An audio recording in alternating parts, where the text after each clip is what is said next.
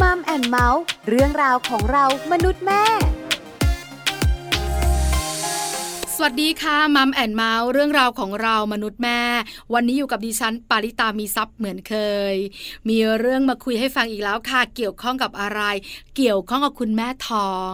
ใกล้จะถึงเทศกาลแห่งความสุขแล้วเลยนะคะ คุณแม่ท้องบอกว่าอย่าให้ฉันอยู่บ้าน ในช่วงวันหยุดยาวๆ ในช่วงเทศกาลแห่งความสุขนะ ให้ฉันไปเที่ยวบ้าง ปัญหาไม่อยู่นิดเดียวก็คือวันหยุดยาวๆแบบนี้ คุณแม่ท้องไปเที่ยวได้ไหมแล้วถ้ามีมีอาการผิดปกติอะไรเกิดขึ้นต้องทำอย่างไร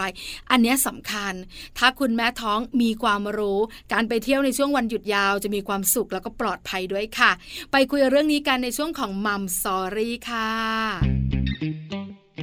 ช่วงมัมสอรี่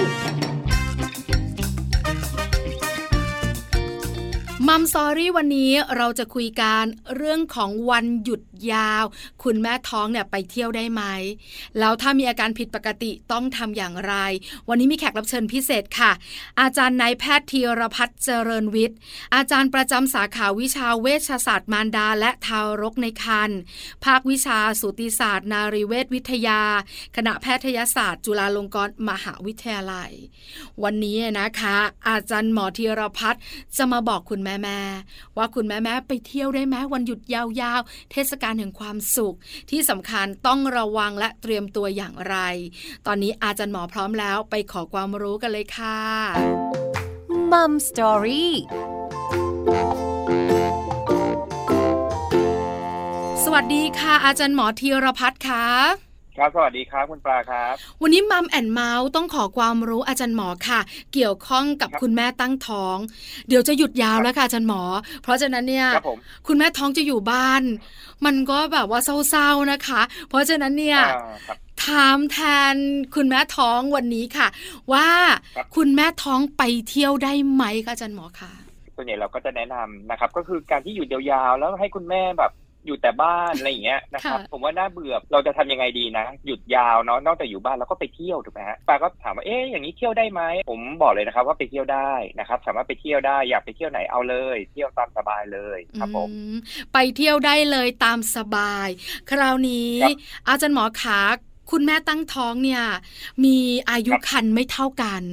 บางท่านอาจจะแค่ไตรมาสแรก บางท่านไตรมาสที่สองบางท่านไตรมาสที่สามความกังวลเกิด ถูกต้อง ถ้าจะไปเที่ยวแบบนี้เนี่ยให้มันปลอดภัยจริง ๆ ไตรมาสไหนที่ไปเที่ยวได้ไตรมาสไหนต้องอยู่บ้านไตรมาสไหนควรระวังคะอาจารย์หมอคะโอเคครับก็คือถ้าตามหลักศัพท์ของพวกผมเขาเรียกไกด์ไลน์หรือว่าถ้าแปลเป็นภาษาที่เข้าใจง่ายเขาเรียกว่าแนวทางการปฏิบัตินะครับซึ่งเป็นที่แบบเอ่อยอมรับกันในหมู่สูตินารีแพทย์เนี่ย ก็คือจริง ๆ เนี่ย ในแต่ละไตรมาสต่างกันจริงๆอย่างที่คุณตาเล่าให้ท่านผู้ฟังฟังนะครับว่าจริงๆเนี่ยในไตรมาสที่หนึ่งเนี่ยสิ่งที่เราจะกังวลมากที่สุดก็คือการที่มีเลือดออกแล้วก็แท้งนะครับในไตรมาสที่หนึ่งเนี่ยบางท่านก็เอ๊ะไตรมาสยังไงนะไตรก็คือสามใช่ไหมฮะเราก็จะแบ่งเป็นไตรมาสไตรมาสที่หนึ่งเราตัดที่อายุคันน้อยๆจนถึงไม่เกินสิบสี่สัปดาห์นะครับไตรมาสถัดมาไตรมาสที่สองคือสิบสี่บวกหนึ่งสิบสี่สัปดาห์หนึ่งวันจนถึงไม่เกินยี่สิบแปดและสุดท้ายก็คือยี่สิบแปดสัปดาห์หนึ่งวันจนถึง ครบกำหนดคือ 40 สัปดาห์หรือว่า 10 เดือนนั่นเอง ในแต่ละไตรมาสเนี่ย ความเสี่ยงต่างกันแน่นอนอย่างที่คุณปลาเล่าให้เราฟังนะครับว่าเออมันต่างกันไหมคือในไตรมาสที่หนึ่งเนี่ย แน่นอนแท้งนะครับ ก็คือจะมีเลือดออกแท้งถามว่าอ้าวแล้วต้องระวังแค่ไหนยังไงคือปกติเนี่ยถามว่าเขาห้ามไหมไม่ห้ามนะครับ แต่ว่าส่วนใหญ่เนี่ยผมเนี่ยจะแนะนำอย่างนี้ครับว่าในคุณแม่เนี่ยที่ตั้งครรภ์อ่อนๆน้อยๆนะครับ ผมก็จะแนะนำอย่างนี้ครับ คือผมจะแนะนำให้หลีกเลี่ยงการกระทบกระแทก บางท่านบอกเอ๊ะกระทบกระแทกยังไง เช่นนะฮะ เช่นคุณแม่บางท่านยังซ้อนแว้นอยู่เลย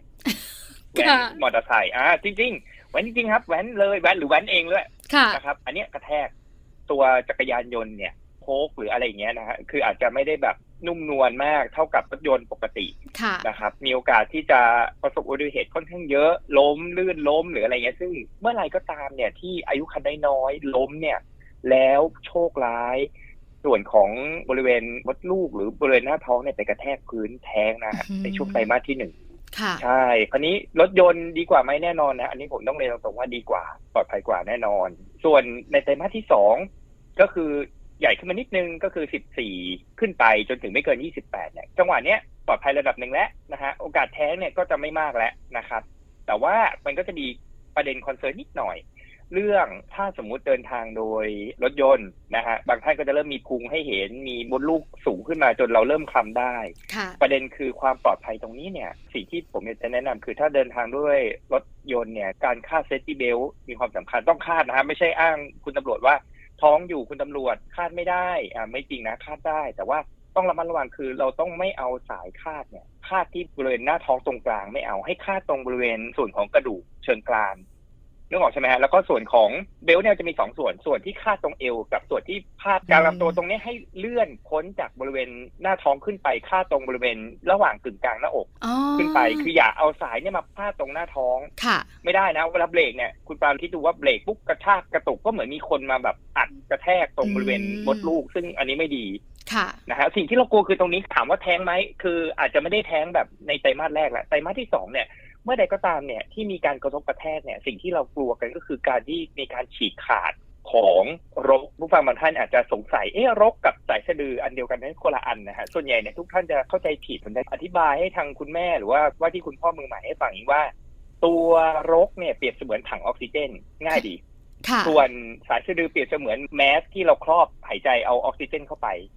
นะฮะเพราะฉะนั้นเนี่ยสายสะดือมันเป็นสายเนาะชื่อมันก็บอกสายส่วนแท้งก็คือแท้งไม่เกี่ยวกัน แต่ประเด็นคือตรงเนี้ยเวลามีการกระแทกเนี่ยไอ้ส่วนของแท้งหรือว่าส่วนของรกเนี่ยจะฉีกขาด พอฉีกขาดเกิดอะไรขึ้น ก็เหมือนกับแท้งที่มันมีรูรั่ว หรืออะไรเงี้ยทำให้ออกซิเจนมันส่งให้เราไม่ดี เด็กเนี่ยไวต่อออกซิเจนมาก เมื่อไรก็ตามที่ออกซิเจนต่ำเด็กมีโอกาสเสียชีวิตในท้องนะฮะอันนี้คือประเด็นที่น่ากังวลนิดนึงถ้าสมมติเกิดอุบัติเหตุในช่วงไตรมาสที่สองจริง ๆ ก็ลามไปถึงสามก็ได้สามมันก็คือไม่แทงแล้ว นะครับคุณปาสามนี่คือเด็กมันมีชีวิตแล้วคือคลอดยังไงก็มีชีวิต ประเด็นที่เรากลัวคือคลอดก่อนกำหนดคลอดก่อนกำหนดเนี่ยนะคุณปาเพราะว่าอะไรเช่น รัดเบลไม่ดี หรือว่าถึงรัดดีแล้วมีการกระแทก เช่นโอ้โหแรงมากแอร์แบ็กกระแทกหน้าท้องหรืออะไรเงี้ย สิ่งที่ตามมาคือถุงน้ำคร่ำจะแตกเหมือนในละครผมก็จะว่าคุณปากับท่านผู้ฟังเคยเห็นเนาะในมีน้ำไหลออกมาปุ๊บก็อ่าแล้ววิ่งเข้าโรงพยาบาลถามว่าเอามันไหลได้ไหมอะไรได้สิครับ เพราะว่าจะคลอดยังไงก็ต้องไหลแต่ มันก็จะมีว่าไอ้น้ำเนี้ยมันไหลก่อนถึงระยะเวลาที่มันควรจะเป็นนะครับ เพราะฉะนั้นไอ้พวกนี้เวลาคลอดก่อนกำหนดทีนี้ตามมาคือได้เด็กตัวเล็กคุณปา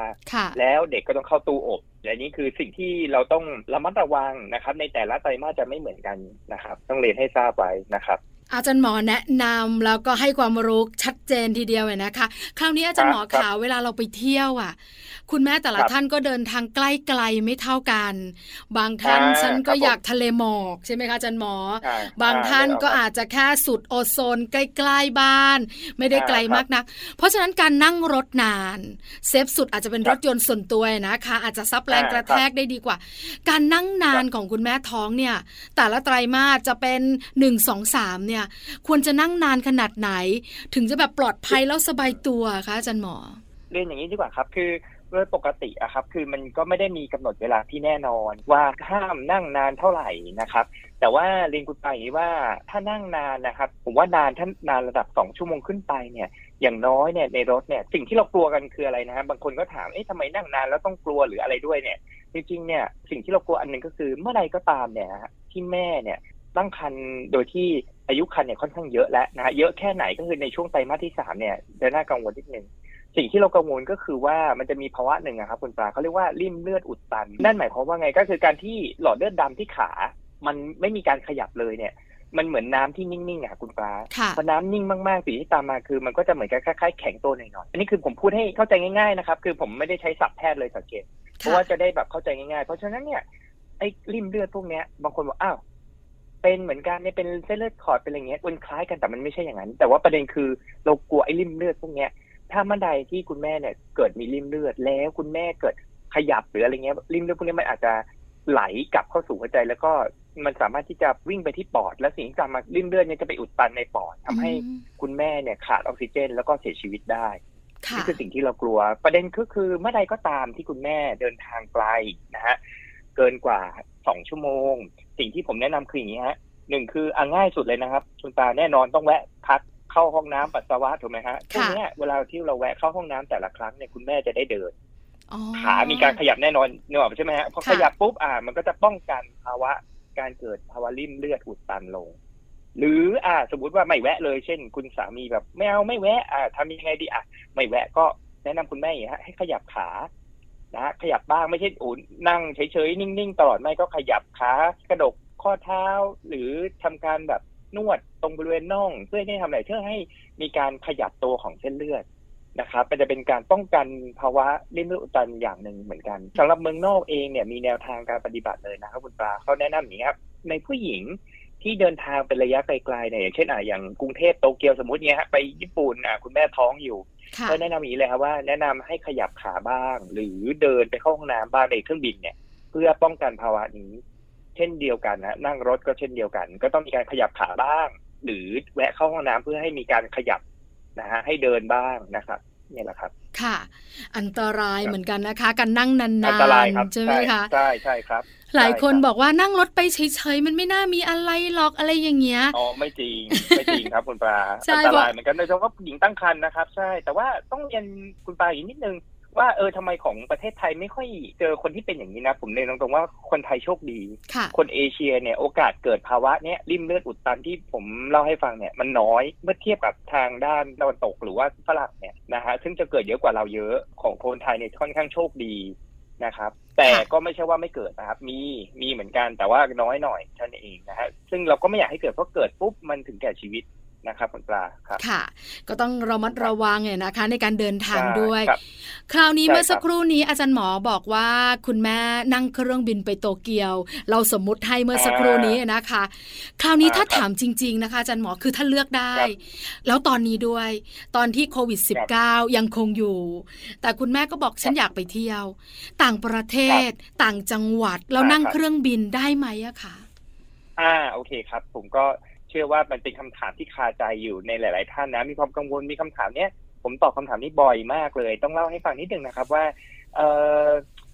ณปัจจุบันนะครับ คุณปาสายการบินเรามันเยอะมากจริง ๆ นะฮะสายการบินมันเยอะ แล้วก็ในแต่ละสายการบินเนี่ยจะมีกฎของแต่ละสายการบินไม่เหมือนกัน เราก็จะแนะนำอย่างนี้ครับว่าในช่วงอายุคันที่ก่อน 28 สัปดาห์ จริง ๆ เนี่ย สามารถเดินทางได้ นะครับ โดยที่ไม่ต้องใช้ใบรับรองแพทย์ด้วยนี่คือของสายการบินแห่งชาตินะครับ ก็คือการบินไทยนั่นเองนะฮะเกินกว่านั้น 28ถึง34 สัปดาห์ เดินทางได้เช่นเดียวกัน โดยสารโดยเครื่องบินได้ แต่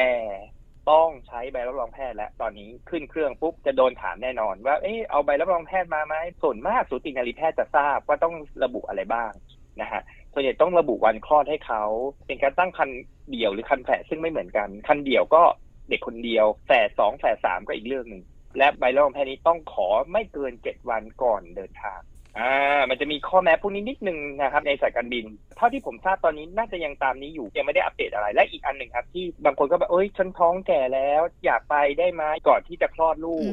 มีอีกครับว่าอายุครรภ์สามสิบสี่สัปดาห์ จนถึงสามสิบหกสัปดาห์เกือบเก้าเดือนแล้วคุณปาเดินทางได้นะ แต่ข้อแม้คือ ห้ามเดินทางนานเกินกว่าสี่ชั่วโมง เอ๊ะบางคนทำไมอะทำไมต้องมาสี่ชั่วโมงเหตุผลเพราะอย่างนี้ครับคุณปาสมมติว่าเดินทางเนี่ย ไกลๆมาก ๆ เนี่ย ความเสี่ยงที่จะคลอดบนเครื่องมี ค่ะ ถ้าคลอดบนเครื่องเนี่ยคราวนี้แหละสจ๊วตแอร์กับตรงกัปตันปวดหัวเลยเขาไม่ได้ถูก train มาเพื่อทำคลอดนะครับ เพราะฉะนั้นเนี่ยก็สั้นๆดีที่สุดเพราะฉะนั้นเขาถึงกำหนดตัวเลขขึ้นมาว่าไม่ควรเกินสี่ชั่วโมง เพราะฉะนั้นคำถามว่าอายุคันมากๆโอ้ยฉันอยากไปญี่ปุ่นสมมติเดินทางได้ไปได้ไหม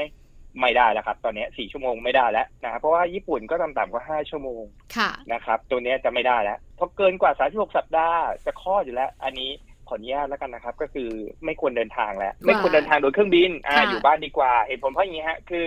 อายุคันมากๆเนี่ยเสี่ยงหนึ่งเจ็บท้องเที่ยวเที่ยวอยู่อ่าวเจ็บท้อง น้ำเดินมีน้ำไหล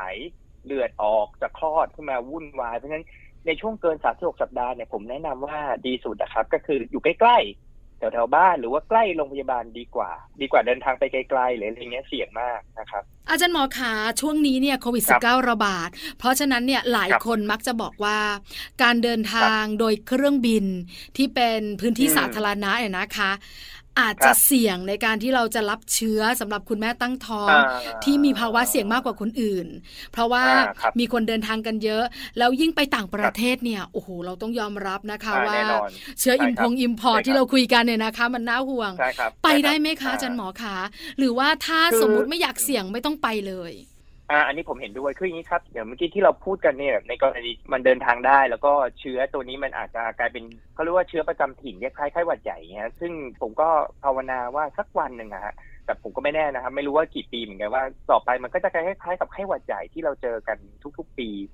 นะฮะความรุนแรงก็จะน้อยลง แล้วเรามีภูมิกันมากขึ้น มันก็จะอยู่กับเชื้อตัวนี้ได้ เหมือนกับเชื้อไข้หวัดใหญ่เหมือนกันค่ะคราวนี้ประเด็นคือเอาตอนนี้ก่อนครับ ณ ปัจจุบันเนี่ยโอ้มีสารพัดเชื้อนะคุณปาเนาะมีโอไมคอนมาเต็มไปหมดเลยทำยังไงดี ผมเรียนตรงว่าถ้ากลัว ก็อย่าเดินทางโดยใช้เหมือนกับที่ปิด และเดินทางกับผู้คนมากมาย เช่นเครื่องบินอ่ารถโดยสารประจำทางนะฮะอากาศปิดแน่นอนพวกเนี้ยเสี่ยงไม่เสี่ยงนะ ผมบอกเลยนะครับ ถึงแม้ว่าจะมีมาตรการป้องกันนั่งเว้นระยะแค่ไหนยังไง มันก็มีโอกาส ถ้าผมเรียนง่ายๆครับคุณปาบางทีสายการบินก็อาจจะบอกผมนะไม่จริงไงเงี้ยผมขออนุญาตแบบพูดตรงๆเลยว่า บนเครื่องเปิดแมสกินข้าวไหมไม่มีใครปิดแมสกินข้าวค่ะเปิดแมส แล้วถ้าหนึ่งในนั้นคุณปาเกิดเป็นแล้วเขาไม่รู้ล่ะ ไม่มีอาการ หรือเชื้อน้อยๆตรวจไม่เจอตรวจเอทีเคนกาทีเกิดอะไรขึ้นคุณปาไอจามขึ้นมาแบบเอากินแล้วสำลักเรียบร้อยคุณปาครับอืมเชื้อกระจายใช่ไหมฮะค่ะแล้วอยู่บนเครื่องเป็นไงฮะอากาศปิดไหมปิด เรียบร้อยครับ ตอนคนปิดก็แล้วไปแต่คนเปิดล่ะคุณปาเปิดแมสกินข้าวอยู่ เรียบร้อยก็สูดเข้าไปก็ติดนะครับไม่แปลกเลยที่ทำไมมันมีอยู่ช่วงหนึ่งที่ระบาดบนเครื่องในช่วงค่ะแรกๆเพราะว่ามันเป็นอย่างนี้ฮะจังหวะที่น่ากลัวที่สุด คือเปิดแมสกินข้าว นั่นแหละครับอืคุณมปลาซึ่งมันก็ไม่สามารถที่จะไปแบบ เปิดปิดทีละคนมันเป็นไปไม่ได้นะครับคุณปลาค่ะ เพราะฉะนั้นก็จะเป็นพื้นที่เสี่ยงมากๆ ไม่ใช่เฉพาะอ่าแน่เคนอนรื่องบินครับแน่นอนใช่ไหมคะรถโดยสารแน่นอนสาธารณะ รถไฟรถทัวร์อ่าอะไรถูกต้องต่างหมดเลยอืมหมดเลยครับใช่ครับๆค่ะอ่าแต่ถ้ารถส่วนตัวนั่นอีกเรื่องถูกไหมฮะก็คืออาสามีกับเราก็แน่นอนมันยังไงก็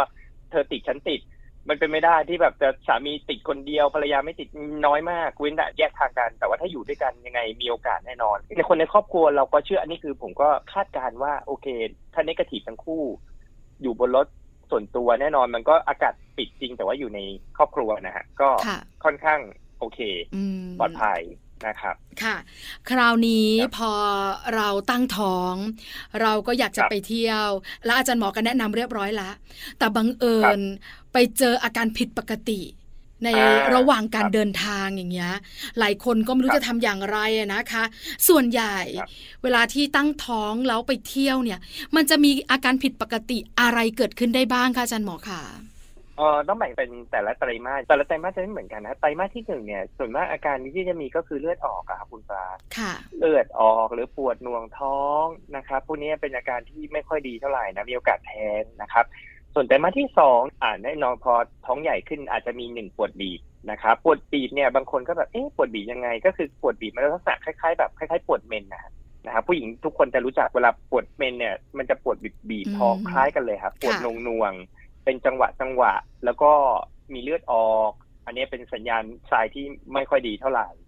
นะครับ หรืออาจในช่วงไตรมาสสุดท้ายอาจจะมีน้ำไหลอยู่จากช่องคลอดไตรมาสที่สามเนี่ยอาจจะมีน้ำถึงแม้ไม่เจ็บท้อง ไม่มีอาการหน่วงแต่อยู่ดีน้ำไหลออกมาแสดงว่าถุงน้ำข้ามมันแตกพวกนี้จะเป็น warning sign ที่ไม่ค่อยดีเท่าไหร่นะกับคุณแม่ที่เดินทาง เมื่อไหร่เจออย่างนี้ก็ต้องเข้าโรงพยาบาล ที่ใกล้ที่สุด ใช่ครับ เป็นโรงค่ะพยาบาลนะผมแนะนำนะอย่าไปคลินิกนะครับ เพราะว่าโรงพยาบาลเนี่ยหนึ่งคือเครื่องมือพร้อมนะครับ เกิดภาวะฉุกเฉิน เช่น ลูกแบบขาดออกซิเจน หรือว่าจะคลอดเนี่ย คลินิกทำคลอดไม่ไหวนะครับจริงๆมันทำได้แต่ว่ามันไม่เหมาะครับค่ะควรจะไปโรงพยาบาลนะครับ ที่ใกล้ที่สุดนะครับ ที่ใกล้ที่สุดณตอนนั้นไปตรวจก่อนเบื้องต้น ว่ามีอะไรไหมลูกโอเคไหมคุณแม่โอเคไหมนะครับ ดีที่สุดไม่ใช่ว่า โอ้ฉันเดินทางมาจากพัทยาหัวหิน เอาหนะอีกชั่วโมงสองชั่วโมงจะถึงโรงพยาบาลที่ฉันฝากคันแล้วไม่เอานะฮะ มีอาการดังกล่าวพวกนี้แวะโรงพยาบาลที่ใกล้ที่สุดเพื่อตรวจก่อนนะครับ แล้วถ้าโอเค คุณหมอเขายืนยันอะไม่เป็นไรอะอย่างเงี้ยแล้วค่อยกลับมา มาตรวจกับโรงพยาบาลที่เราฝากคันหรืออะไรเงี้ยอีกทีหนึ่งนะครับ ค่ะ อาจารย์หมอครัคะบแล้วอาการแบบไหนที่เรารอได้ หลายคนบอกว่าอ่าอาการฉุกเฉินรอครับไม่ได้อะเข้าใจละ แล้วอาการแบบไหนที่ครับมันผิดปกติมันไม่เหมือนเดิม แต่เราสามารถที่จะรอเวลาได้ หรือกลับมาแล้วค่อยไปตรวจได้อย่างเงี้ยค่ะคืออย่างนี้ยครับมันจะบอกยากตรงที่ว่าในแต่ละไตรมาสเนี่ยอาการอย่างที่ผมบอกเนี่ยจริงๆไม่ควรจะรอนะคืออะไรก็ตามที่เกี่ยวกับลูกในท้อง ผมก็เชื่อว่าคุณแม่ทุกคนไม่รอนะอืคุณมปลา ค่ะคือเมื่อไหร่ก็ตามที่มีอย่างเนี้ยปุ๊บเนี่ยมันจะไม่เหมือนกับเช่นแบบอาจจะโดนมีดบาดแต่ไม่เยอะอะเดี๋ยวรอก่อนเดี๋ยวค่อยไปตรวจตอนเย็นหรืออะไรสมมติอย่างเงี้ยนะติดแผลไปก่อน แต่ว่าคุณแม่เนี่ยความเป็นแม่ความเป็นหัวอกแม่เนี่ย อะไรนิดหน่อยนะคุณปาเชื่อไหมเราไม่ต้องบอก ผมไม่ต้องบอกคุณปาไม่ต้องบอกเขาก็วิ่งเข้าหาหมอแน่นอน อาการที่ผมกล่าวมาข้างต้นพวกเนี้ยควรจะต้องมาเช่น รู้สึกหน่วงท้องนะครับ มีเลือดออกจากช่องคลอด มีน้ำไหลแบบเหมือนคล้ายๆปัสสาวะ แล้วกั้นไม่ได้ พวกนี้จะเป็นอาการของพวกน้ำเดิน อีกอันหนึ่งครับที่ผมอาจจะลืมย้ำไปก็คือว่าลูกดิ้นน้อยนะครับ ลูกดิ้นน้อย เช่น อายุครรภ์28 สัปดาห์ขึ้นไปเนี่ยเราจะเริ่มให้คุณแม่เนี่ยเริ่มนับลูกดิ้นแล้วเมื่อไรก็ตามที่คุณแม่เขารู้สึกว่าเอ้ยคนนี้ลูกไม่ดิ้นเลย ไม่ขยับเลยนิ่งตลอดรีบวิ่งเข้าไปตรวจทันทีนะครับ อ่า โอเค เด็กอาจจะหลับได้คุณปาหลับได้ถึงบางทีก็เป็นชั่วโมงเหมือนกัน แต่ยังไงก็ต้องตื่นนะ เด็กเดี๋ยวก็แป๊บหนึ่งเขาก็ตื่น แต่ถ้าหลับนานๆสองสามชั่วโมงนิ่งตลอดเลย ผมแนะนำอย่างนี้ครับว่า ควรจะรีบไปตรวจทันที แสดงว่าเด็กเนี่ยมีภาวะหนึ่งก็คือขาดออกซิเจน ค่ะ อาจารย์หมอขาและอีกหนึ่งอย่างที่เวลาเราไปเที่ยวแล้วเสี่ยง คือเรื่องของอาหารเป็นพิษหรือว่าท้องเสียใช่ไหมเพราะเราไปกินอาหารที่แปลกจากเดิมเนี่ยนะคะ ถ้ามีอาการแบบนี้เนี่ย แต่ละไตรมาสคงจะเสี่ยงแตกต่างกัน หรือควรระวังแตกต่างกัน อาจารย์หมอแนะนำหน่อยสิคะ คืออย่างนี้ครับ คือถ้ามีอาการพวกนี้ส่วนมากนะเรียนตรงๆว่าจะแท้งไหมจะอะไรไหมเนี่ยมันก็คนละระบบกันแต่ว่าคืออย่างนี้ครับ เมื่อใดก็ตามที่มีภาวะพวกอ่าลำไส้อักเสบอะไรเงี้ยลำไส้เนี่ยอยู่ใกล้บริเวณมดลูกมาก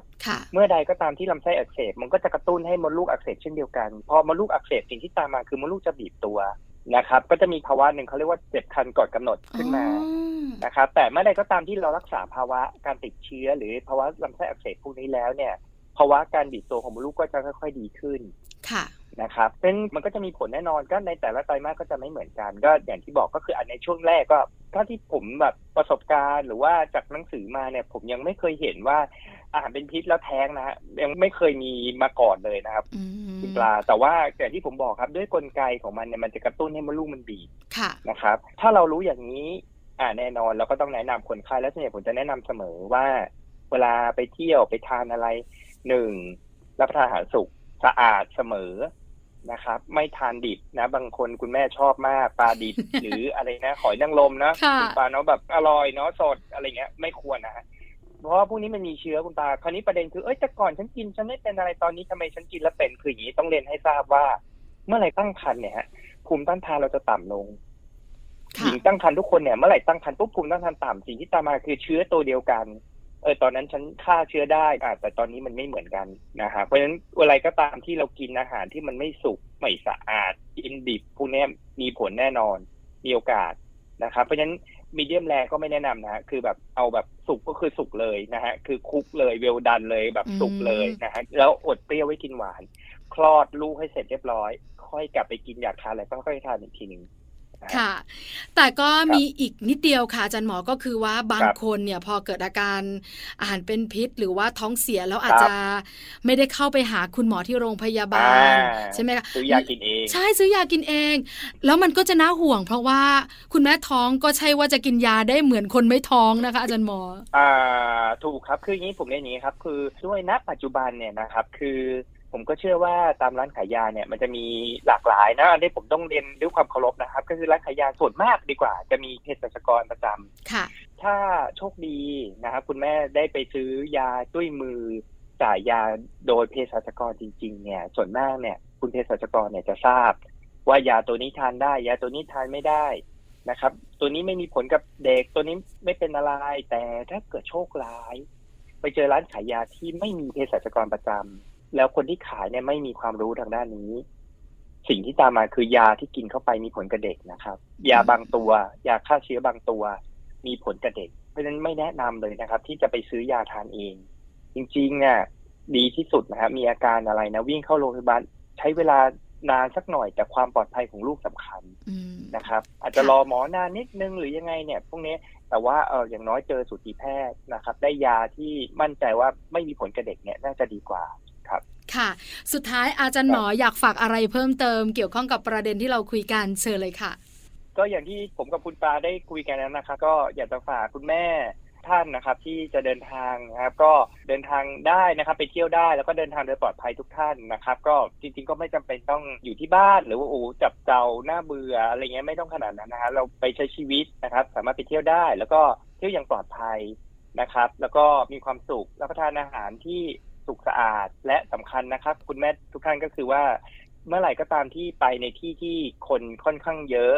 นะครับ กรุณาใส่แมสทุกครั้งนะฮะอย่าไว้ใจว่าแบบเออคนนิดเดียวอะไรเงี้ยไม่เอานะครับ เพราะว่าเมื่อไหร่ก็ตามที่ท่านติดแล้วเนี่ยนะฮะมีผลกับลูกแน่นอนนะครับ ใส่แมสล้างมือให้สะอาดนะครับ ตามกฎของกระทรวงทุกครั้งนะครับ ก็จะได้ปลอดภัยนะครับ ทั้งคุณแม่คุณลูกนะครับค่ะครับวันนี้มัมแอนเมาส์ต้องขอบพระคุณอาจารย์หมอธีรพัฒน์มาก ๆสำหรับคำแนะนำและครับความรู้ดีๆ ขอบพระคุณค่ะ ครับ ขอบพระคุณครับคุณตาครับ สวัสดีค่ะและสวัสดีครับ สวัสดีครับมัมสตอรี่